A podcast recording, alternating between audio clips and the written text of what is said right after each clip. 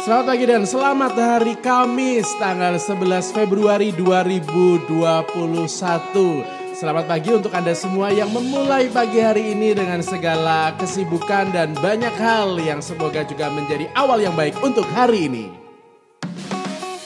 Pagi hari ini bacaan Injil mengajak kita untuk merenungkan dari Injil Markus bab 7 ayat 24 sampai dengan 30.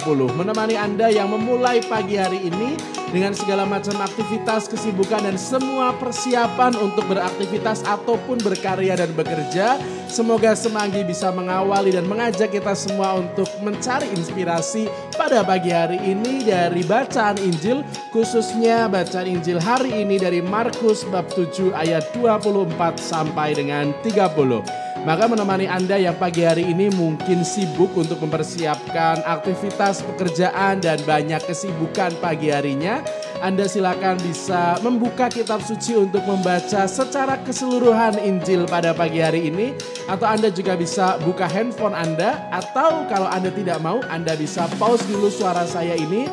Lalu bersiap untuk merenungkan bacaan Injil pagi hari ini bersama dengan Anda yang luar biasa. Dengan segala macam kesibukannya yang fantastis dan luar biasa untuk memulai pagi hari ini.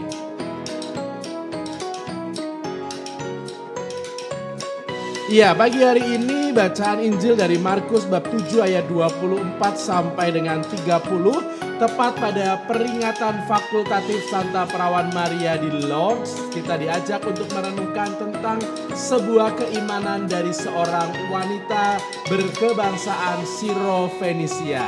Kalau kita mencoba untuk melihat latar belakang dari seorang perempuan yang hari ini bertemu dengan Yesus, lalu memohon supaya dia menyembuhkan anaknya yang kerasukan setan adalah sebuah gambaran dari kebaikan Tuhan. Iya, kebaikan Tuhan yang diberikan kepada seorang anak perempuan dari perempuan Sirofenisia adalah gambaran bagaimana kebaikan dan juga kemurahan Tuhan, karya dan mujizatnya itu diperuntukkan kepada semua orang. Tidak berdasarkan latar belakang atau berdasarkan sesuatu yang dia hidupi. Seorang berkebangsaan Sirofenisia adalah dia yang juga menghidupi kebudayaan Yunani. Artinya, dia tidak menghidupi kebudayaan Yahudi secara total di dalam hidupnya. Padahal saat itu yang menjadi mayoritas atau kehadiran Yesus pun sebetulnya diperuntukkan kepada orang Yahudi yang saat itu sudah beriman kepada Allah Yahweh. Sementara orang Sirofenisia yang punya kebudayaan Yunani di dalam kehidupan hariannya, mereka juga menyembah berhala khususnya dewa-dewi yang menjadi kebiasaan mereka. Maka menjadi sesuatu yang menarik di saat Yesus juga menunjukkan mujizatnya kepada perempuan ini.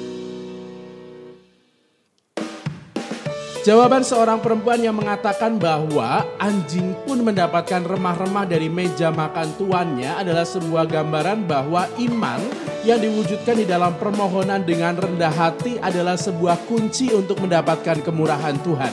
Perempuan tadi dengan rendah hati datang kepada Yesus memohon dan berharap supaya kemurahan dan kebaikan Tuhan juga ditujukan kepadanya adalah sebuah gambaran dari seorang perempuan, seorang yang mau rendah hati kemudian mau menyerahkan dirinya kepada Tuhan. Dia berharap dengan cara itu kemurahan Tuhan juga bisa dirasakan dan diberikan kepada dia. Hari ini di awal pagi hari ini kita semua yang beriman kepada Kristus, kepada Tuhan di dalam iman Katolik kita juga diajak untuk belajar dari seorang perempuan Siro Fenisia ini bahwa kebaikan dan kemurahan Tuhan itu diberikan kepada semua orang.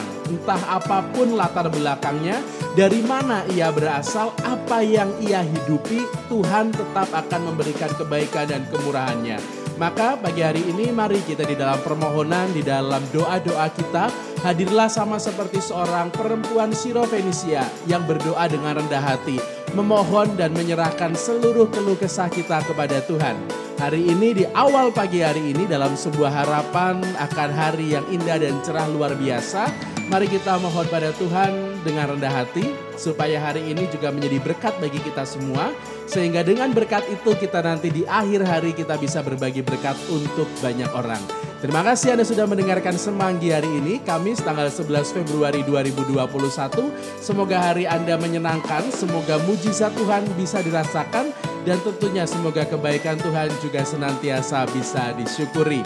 Kita semua mendapatkan keistimewaan karena kitalah pemilik dari meja makan itu. Tetapi jangan lupa bahwa Allah juga memberikan kebaikan kepada semua orang. Maka jangan lupa dan juga jangan mengesampingkan dan mari kita berbuat kebaikan kepada banyak orang. Semanggi, semangat pagi hari ini. Terima kasih dan see you next week atau next day.